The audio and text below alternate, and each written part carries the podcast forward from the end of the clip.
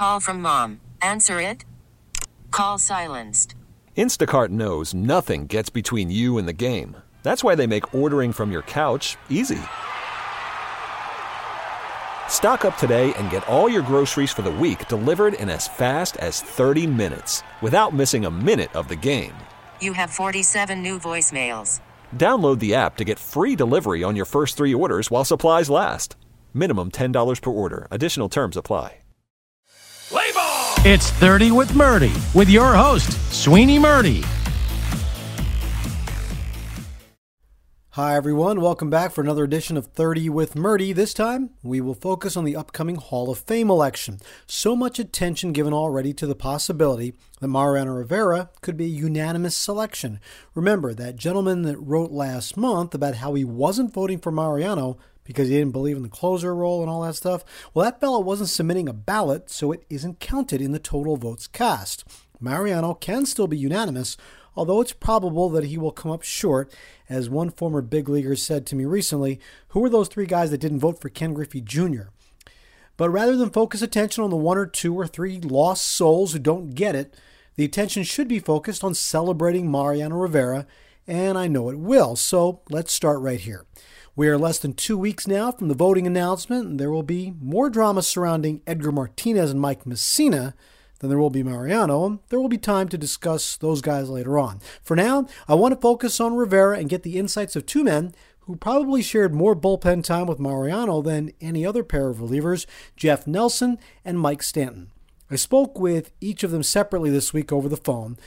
We'll start here with Jeff Nelson, who spent six of his 15 years as a Yankees teammate of Mariano. Nelson began his career with Seattle and saw the rookie Rivera offer a glimpse of things to come during the five game ALDS battle between the Yankees and Mariners in 1995. Here is part one of this week's episode a conversation about Mariano Rivera with Jeff Nelson. Nelly, I want to start with you with the 95 Division Series. You were on the other side, you watched Mariano come in and kind of announce himself to the world in a way in some pretty big spots. What do you remember about seeing him pitch against the Mariners in that 95 division series? Yeah, it's it's funny you say that because uh, what I remember, I don't remember a whole lot of, of him pitching, but I do remember the comments from our hitters, uh, listening to them, and especially after we won and beat the Yankees to move on to the ALCS. Uh, we had Jay Buhner, Edgar, Tino. Those guys were saying, "Hey, thank God that they didn't pitch Mariano more, or we mm-hmm. might have been going home. So that's what that's what they took from it, and I took from it is like, okay, you know, this guy was that dominant in '95 coming up, and Buck only used him sparingly. Yeah, he got some big outs, but in some other big situations where they probably could have gone to him. Uh, our hitters were thanking thanking Buck that he didn't go to him, hmm. or we might have gone home. So you end up getting traded to the Yankees shortly thereafter, and in spring training in '96, you get to see him up close for the first time. Um, now he his role was a little uncertain at that time because you know new manager taking over Joe Torre, and you kind of had to see what he was all about. What do you remember about you know seeing him up close and, and watching him work that first spring? Well, it's funny in spring training, you, you know, you, you see guys and you, you know, okay, hey, this is you're always you know when you're throwing. You got the fourth inning or the seventh inning, and you you do drills together. He was always one of the best. What I thought always one of the best athletes on the field. The way he moved around the mound, the way he did his drills. Uh, he was so agile. Uh, you know, as a skinny kid, and you know everything was just effortless uh, everything that he did, it was just effortless. Uh, you didn't, re- you really don't pay attention, I guess, to each other until the season starts. Uh, you know, hey, this guy's having a great spring. I mean, this guy, we already knew a little bit about him from when he faced us when I was in Seattle. Uh, exploding fastball, everything like I mentioned, nice and effortless, and just got. It seemed like it just the fastball just got right on top of hitters in a hurry. Uh, you know, he had so such fluid mechanics and the ball just exploded out of his hand. And you could see it in spring training, and he, you know, he starts throwing that cutter, and it's like lights out to left-handed hitters. But uh, then, you know, he wasn't a closer. You know, he was a sad guy, like you mentioned. Sweeny didn't know what his role was going to be. Uh, somewhat, you know, doing something in the bullpen. Uh, but it was exciting to watch this guy just go about his business and, and you know, not just pitching, but every time we had pitchers fielding practice or, or some kind of drill, uh, watching how this guy uh, was such a good athlete. The formula of stacking relievers uh, was still fairly new, I think, around that time. It's obviously what everybody tries to do now. Uh, but as good as the rest of you guys were, he seemed to be the key to that whole thing because you could get multiple innings out of him. What do you remember about how that whole formula that season developed and how key he was to making it all work for you? Well, he was so dominant. We knew that okay after he either got a day or two days rest. It all depends on how many innings Joe used him. If he used him two innings, uh, the seventh and eighth inning to get to Wetteland, then we knew that okay we have to pick up the slack the next two days, and then after that if it was a close ball game, you know, Joe's going to him. Uh, he had a rubber arm, and it was a, he was like, okay, our starters were so good that they got us into the sixth and seventh inning, or at least sixth innings, and then we knew the game was over. Especially uh, if Mo was rested, and you know he could pitch his multiple innings to get to Wetteland. Uh, it was what was that my like fifth year in the big leagues, and you saw a lot of dominant pitchers. You know, Bryan Harvey. I, you know, I pitched with Norm Charlton, Randy Johnson. Uh, you know, I watched Roger Clemens. I used to watch David Cone. I mean, you watch some dominant pitchers, and it was fun to watch. Uh, watch them go through a game and just tear apart hitters. And then all of a sudden, you have a guy like Mariano Rivera. Is not six ten like Randy Johnson.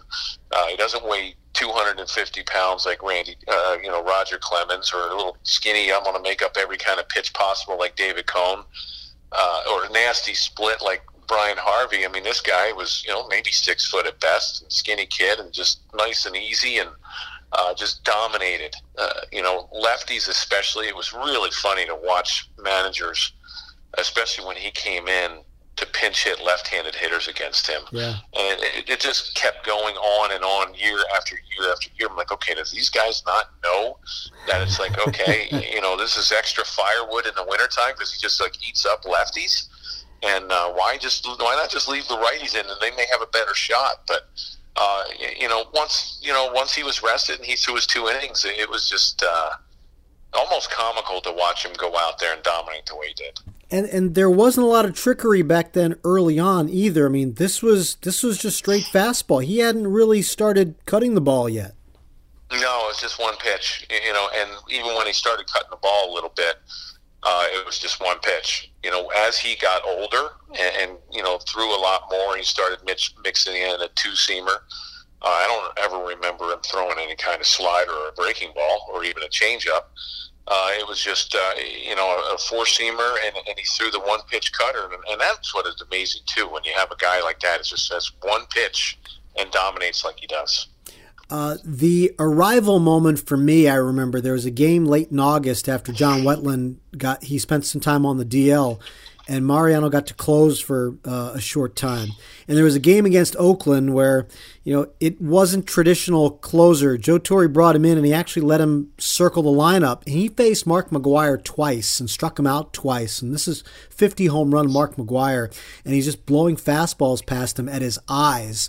Uh, I remember that as being just a lot of fun to watch and just watch him, you know, really just toy with hitters almost, it seemed. As much, uh, you know, I, I, know it wasn't that easy, but it looked like a lot of fun. Do you, I don't know if you happen to remember that game or that period of time in the season, but it just seemed like he was no longer a secret to anybody. Right. And the thing that it is, is he changed the eye level of the hitter so well. Uh, and he would pitch down in the zone, down in the zone. He throws a little cutter and then he threw his four seamer up. And you know, I remember Girardi. You know, when you used to see you, you give targets either Girardi or Posada or even Leyritz at time. You know, they would almost stand up when he would get ahead of hitters, so he yeah. could just throw up around their letters, and you would have no chance. And, and like I said, you know, he's so fluid and so easy. Uh, as far as how he throws, and the ball just jumps on hitters. I mean, we then you started seeing some guns every now and then in, around the stadiums. Not a whole lot of stadiums had the uh, the velocity up on the scoreboard or somewhere around the stadium. Uh, I, don't even uh, probably 96, 97, who knows what it was. But when he would get ahead of guys, he would just blow them away upstairs. There was no chance. But he, he changed the eye level so well.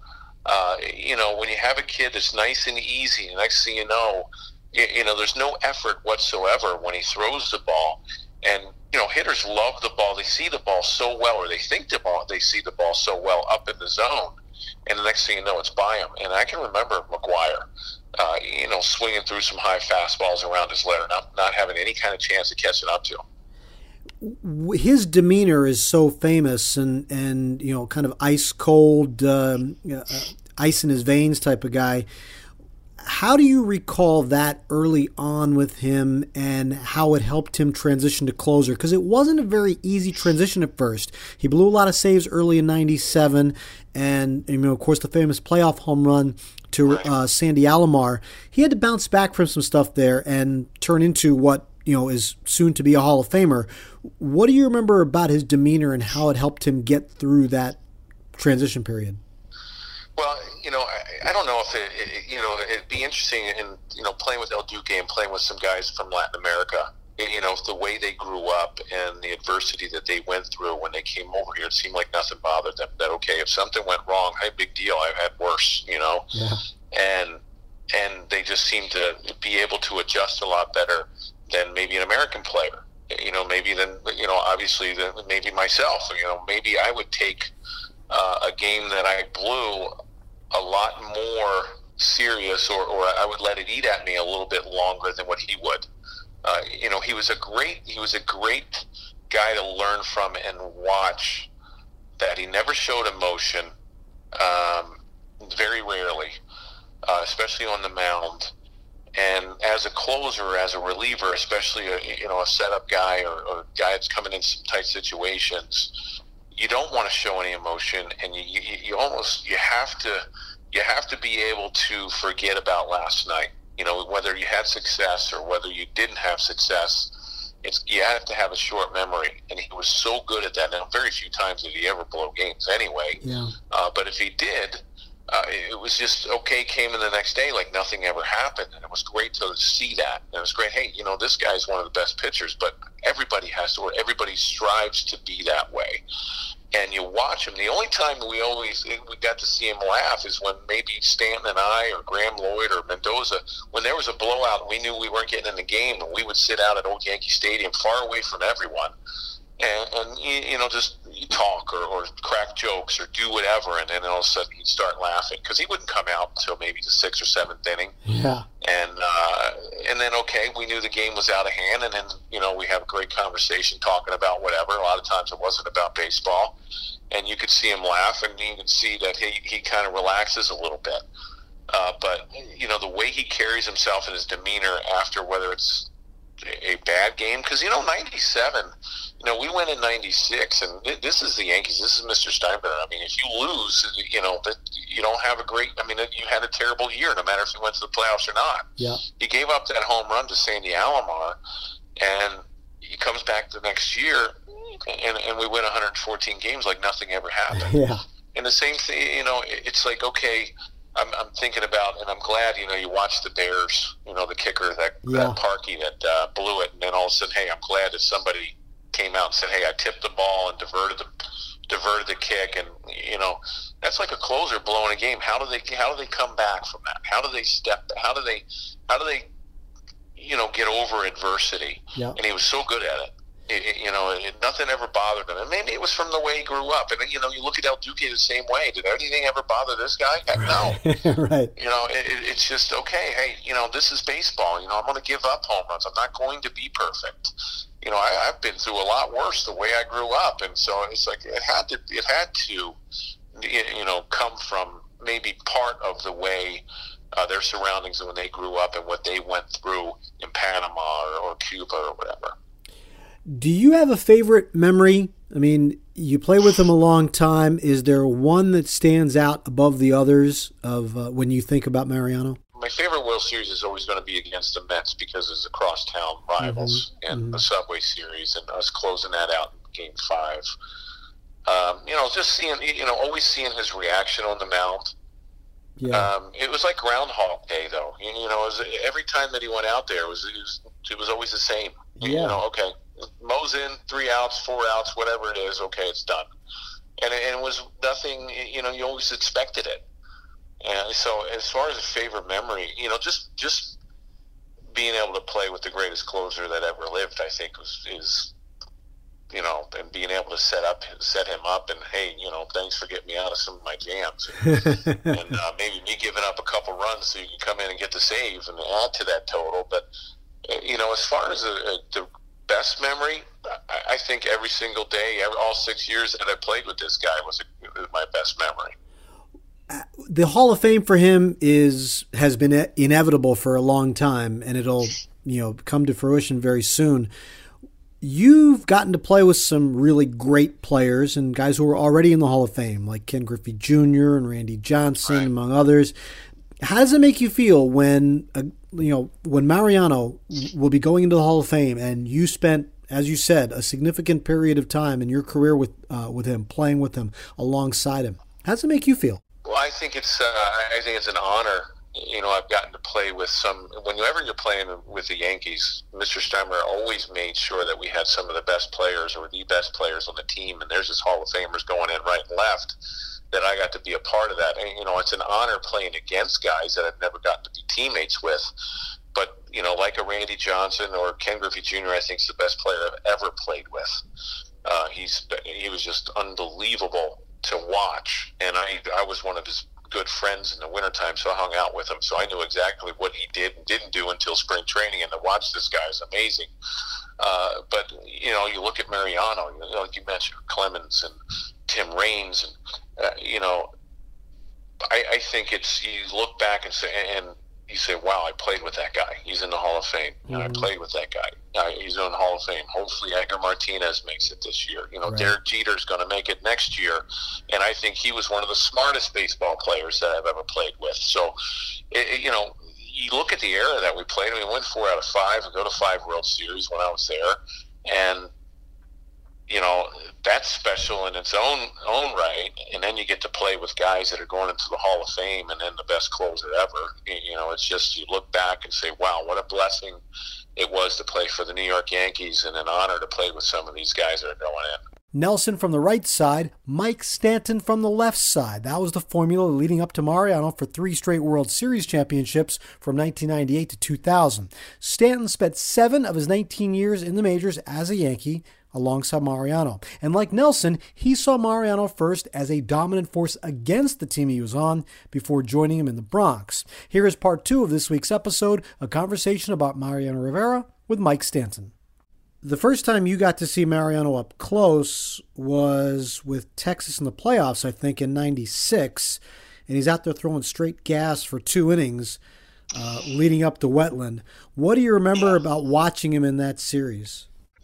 You know, I, I had actually the first time he came in. I don't remember which game, but it was the first time I, I realized who he was. I had I was actually pitching, so I was sitting on the bench at Yankee Stadium. I'm like, how can we not hit this guy? I mean, he's not throwing anything but fastballs. Yeah, it's hard, but it's not ridiculously hard. And this was really kind of before he developed the cutter. And you know, he just spent a lot of time up in the zone. The silky smooth delivery was, uh, think was was part of his deception, and then the ball just jumped out of his hand. But that was my first thought: was why can't we hit this dude? I mean, he's out there just throwing, just throwing, you know, kind of just four seam fastballs. So you sign with the Yankees that winter, and you come to spring training. In, right, you come to spring training in '97, and you get an up close look at him. Do you remember kind of how those first few weeks went as you're looking at this guy who's now been named the Yankees closer? Um, and you have obviously closing experience. You're over here as a veteran player. What do you remember about seeing him and working with him up close that first spring? Well, you know, especially back then, he was always a pretty, you know, pretty quiet, reserved guy. But back then, when he was young, he was even more so. You know, you, you he really didn't. You know, it wasn't for a couple of years when he got his feet grounded in Major League Baseball's when you kind of, you kind of started seeing the personality, and he ended up having a, a great sense of humor. But you didn't see that a whole lot early. You know, didn't didn't have a whole lot of connection with anybody. Um, even the Latin guys, but had more with the Latin guys than he had uh, with the American players. But you know, just a, a real quiet, reserved guy. But you know, when I came over, there was a lot of talk whether I was going to close. Oh yeah, you know, no kidding. because because they were actually talking about you know. Um, the Yankees were talking a little bit, but it was really the, the media and everyone questioning, can you close with one pitch? Right. And, you know, so I answered that question several times in spring training, you know, do I want to close? I said, of course I want to close, but I'm going to do whatever they, you know, is going to be best for the team. You know, I think that any good reliever, if you don't, if you don't want to close, then there's something wrong with you. Yeah. And I think he heard a lot of that because early in that 97 season, you know, he started throwing a slider mm. and it wasn't very good. Okay. it wasn't very good. And he got, he got hit around a little bit early. And, um, you know, then he just went back and realized that he was listening to everyone else instead of just doing being Mariano. And so then he went back to, you know, mostly just fastballs and, uh, the dominance showed up. He yeah he had a bunch of blown saves early in that season. I think maybe five or six. were on sliders. Okay, Yes. that's what happened, huh? Yeah, so he had heard. I uh, I think he had heard the uh, the scuttlebutt. He had heard the rumors and uh, can he do it? Can he do it? And okay, well let's start throwing slider. But I, I think that's probably what the, the issue was as a starter. Also, you know, his off speed stuff just wasn't big league ready. So that first month and a half, month and change there, uh, plus the playoffs that year with the Alomar home run in Cleveland. I mean, uh-huh. that's a that's a lot for a, a closer to handle, even an experienced one. What did you see in a guy who was doing it for the first time? And as you know, as you kind of indicate here, he was kind of hearing the footsteps and the voices already. So, what did you see in his confidence, his demeanor, as he navigated that first full season and some of the failures that went with it? Well, I, I think just with the idea that he was throwing sliders, you know, he was still trying, still searching for who he was as a reliever slash closer. You know, and I think it took him a little while um, to just figure out. You know what? I I'm I'm not like everyone else. I can. I, I I need to be. I need to be Mariano, not who everyone else's version of Mariano is. I need to be true to myself. And you know, then he started throwing. He started throwing the fastball and um, a lot more. You know, that there might have been occasionally. You know, he always tinkered with the two seamer. He always tinkered with the changeup.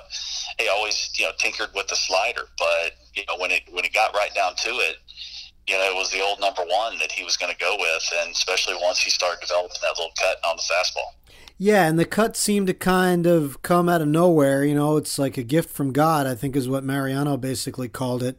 Um, as as I mean, what do you recall about seeing that pitch just happen? You know, I always said that it, it seemed like, uh, jokingly, when they did the Tommy John on him a couple years prior, that maybe they they twisted the ligament one time too many or something like that. Because you know, when he just played catch, he just played catch, his ball had a natural little cut on it. And you know, being a left-hander playing catch with a right-hander, that goes right into my glove side. And it wasn't any fun playing catch because it was such late movement; it would get me right in the palm. Yeah. Um, but I mean, even when he threw easy, you know, the, the ball did not have backspin. He had a he had a little bit of a cockeyed spin, and that's where the cut came from. And and I always felt like the reason his was so good was because you know I threw a cutter too, but I had to throw a cutter. Uh huh. You know, he that was just a natural that was just natural movement for him. Yeah. And then once he realized it, I think he did start it, start manipulating it a little bit more because there were times he was throwing 95 miles an hour, and it wasn't even a cutter; it was a full on slider. What? I mean, I remember a couple years, you know, late '90s, you know, when he was really throwing hard. Um, once the, the the the weather warmed up, you know, June, July, Yep. you know, watching him on TV and going, you know, after I had pitched and going, my gosh, how does he get that kind of movement? And you see the, you know, the velocities 94, 95, 96. And it's, you know, it's kind of like, it was, it was kind of like Pettitte's cutter. You know, uh-huh. Pettitte's cutter was never a cutter. It was, it was a slider. Slider, sure. And Yeah. on occasion, that's exactly what Mariano's was. And I think he manipulated it. It was natural, but there were times he would turn it just a little bit more to get more movement. But what was incredible incredible was he wouldn't lose velocity on it when he did it. Right. Once that started to come, it was you know, you get to 98, 99, 2000, this game over mentality starts to build for everybody in the stadium. What is that feeling like for you as a teammate with that game over person hanging right there and doing what he's doing every night? You know, one of the things that his confidence went through the roof. Once he started seeing that he could pitch with one pitch or a variation of one pitch, his confidence just went through the roof. And, you know, his ability to have that slow heartbeat. And we've talked about this, uh, uh, Sweeny, with, with countless different guys that yeah. were really good in the postseason. And that's what it was, you know the, it, the the situation never dictated his mental approach. He had the same mental approach all the time, and that was, um, and that was just go out there and execute the pitches. But you know, everyone wants to talk about the movement on the cutter. That's not the only thing that made him as good as he was. He threw strikes all the time, so he trusted himself to put the ball in the zone. And on top of that is with his delivery, that silky smooth delivery, he repeated it maybe better than anyone else I've ever known. When repeating that delivery, what that allowed him to do, that allowed him, he had impeccable command. You know, control is throwing strikes, command is putting the ball where he wanted to. And I can tell you, when I left the Yankees, I told, listen, you guys, when Mariano comes in the game, swing at the first pitch because it's going to be the only pitch you're going to get that's on the white of the plate. Yeah. Everything else is going to be either on your knuckles, it's going to be on the outside corner. So if he gets a three pitch inning, he gets a three pitch inning. But that's going to be the first one because he's going to throw the ball, you know, on the white of the plate. He's going to throw the ball down the middle if you can. There's an expression that you learn more about guys in moments of failure than they than you do about in moments of success. And mm-hmm. you and I were both in that clubhouse in 2001 in Arizona after Game Seven. And right. what did you, what did you learn watching him handle wave after wave of reporters. And I was, you know, I was in the back of this crowd and I was probably like the eighth person to ask him about the same thing or, or like the 50th person to ask him about the same thing. But he didn't waver. He knew what his responsibility was and he, he didn't make any excuses about it. What do you remember about seeing him in that moment and what it taught you about him? You know what? He would always take responsibility. Um, and I think that's why everyone everyone respected him so much. There were never excuses. He had no problem saying that it was it was his fault, and, and I think that people respect you for for doing that. And that's something that I really tried to do. Now I was older than him. I learned it a little bit earlier, but you know that was just one of those things. He you know he didn't have a delusional version of what happened out there. He knew exactly what happened. He knew he made a really bad play and threw the ball into center field, and um, that ended up being you know the key play to the the whole inning. Um, and you know we end up losing the World Series for it, but you know we had won three prior to that, and the Yankees had won four out of five going into that. So I think you could give him a little bit of a reprieve for that, that one throw. You know what was crazy, Sweeny, was you know he was one of the, if not the best, one of the top two or three athletes on the team. Yeah. I mean, you know, that was why when he blew out his knee later in his career, power shagging, everybody's going, why is he power shagging? Yeah. Well, he was the best outfielder that the Yankees had. Yep. Always had been. Yep, that was that was his running. He he didn't that, like to run like his, the rest of you That guys. was his that was his conditioning. Yes, he would he would go out there and power shag, and if you ever watched him, he run he ran like a gazelle. Yeah. He covered as much ground as anybody did, including you know some of the Yankee greats like Bernie. He was a better outfielder than Bernie was. Couldn't hit like Bernie couldn't hit like Bernie, but you know, same thing. You know, and he played he played the defensive part of pitching. He played like shortstop. Yeah. You know, it was it, that. That's how good of an athlete, and how good he was at fielding his position. That's why it was such a big shock when he made that bad throw. Yeah, absolutely. Do you have a favorite memory of playing with him? You know, I don't think I have a favorite memory um, because there's a bunch you know, like I said earlier, he he had a great personality. Mm-hmm. You know, when he when you could get him to loosen up, and he just becomes one of the guys. I mean, he had a great sense of humor. Uh, you know, he like he liked messing around just like the rest of us, like myself and Jeff Nelson did. He just he just did it in a little different way, a little bit more subdued subdued way. But um, you know, and just you know, we talk, people talk about how great the bullpen was, and we you know we had some good we had some good guys down there you know, Jeff Nelson, uh, um, uh, Ramiro Mendoza, yep. you know, um, Graeme Lloyd. We had some good dudes down there. Yeah. But we always had a safety net, and that safety net was Mariano. Yeah. And Joe didn't like to put him in in the regular season for you know an inning plus saves, but when you got to the postseason, I mean, Joe had no problem running him out there for really as many outs Yeah. as needed to be.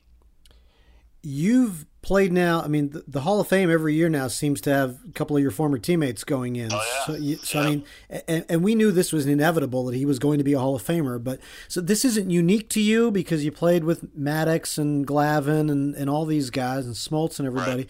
But how does it make you feel when Mariano Rivera goes, will be going into the Hall of Fame, and you were you were there for it? You know, I've always felt blessed. You know, um, I played with some great ball players in my career, and you know, played on some great teams. Made the playoffs eleven straight seasons with four different teams. Uh, so whether I was good or just a good luck charm, whatever. I mean, I've got I've got you know just a, a plethora of memories. Uh, of all the players that I played with, all the great players, and you know, I played with some of the best of the best. Um, you know, I played with even guys that aren't Hall of Famers, and you know, all the the the controversy that goes around Clemens and Bonds, the most dominant player I ever played with. And remember, I did play with Bonds. It was towards the end of his career. Yeah. Mariano was at the top of the list. Yeah. I mean, to see what he would do day in and day out, um, the dominance, the, the his ability to, to just go out there and do his job almost every single solitary time was truly incredible. And I, I don't know if there's been another player that played as long as Mariano that was that dominant. You can argue all you want about the, the, the, the, the role of the closer, the one inning thing. Listen, it ain't that easy to go out there four or five times a week. It's not. And for him to do it and have put up the numbers and the success and the consistency that he, he did, I mean, it's, it, he's he should be a first ballot. He's going to be, and that's how it should be.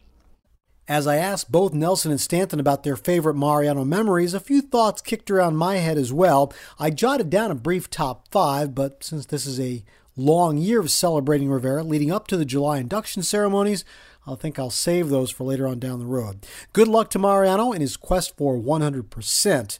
Good luck to Mike Mussina, who I know based on the voting will get into Cooperstown. It's just a matter of when, this year or next year. And thank you all for listening. Until next time, I'm Sweeny Murti.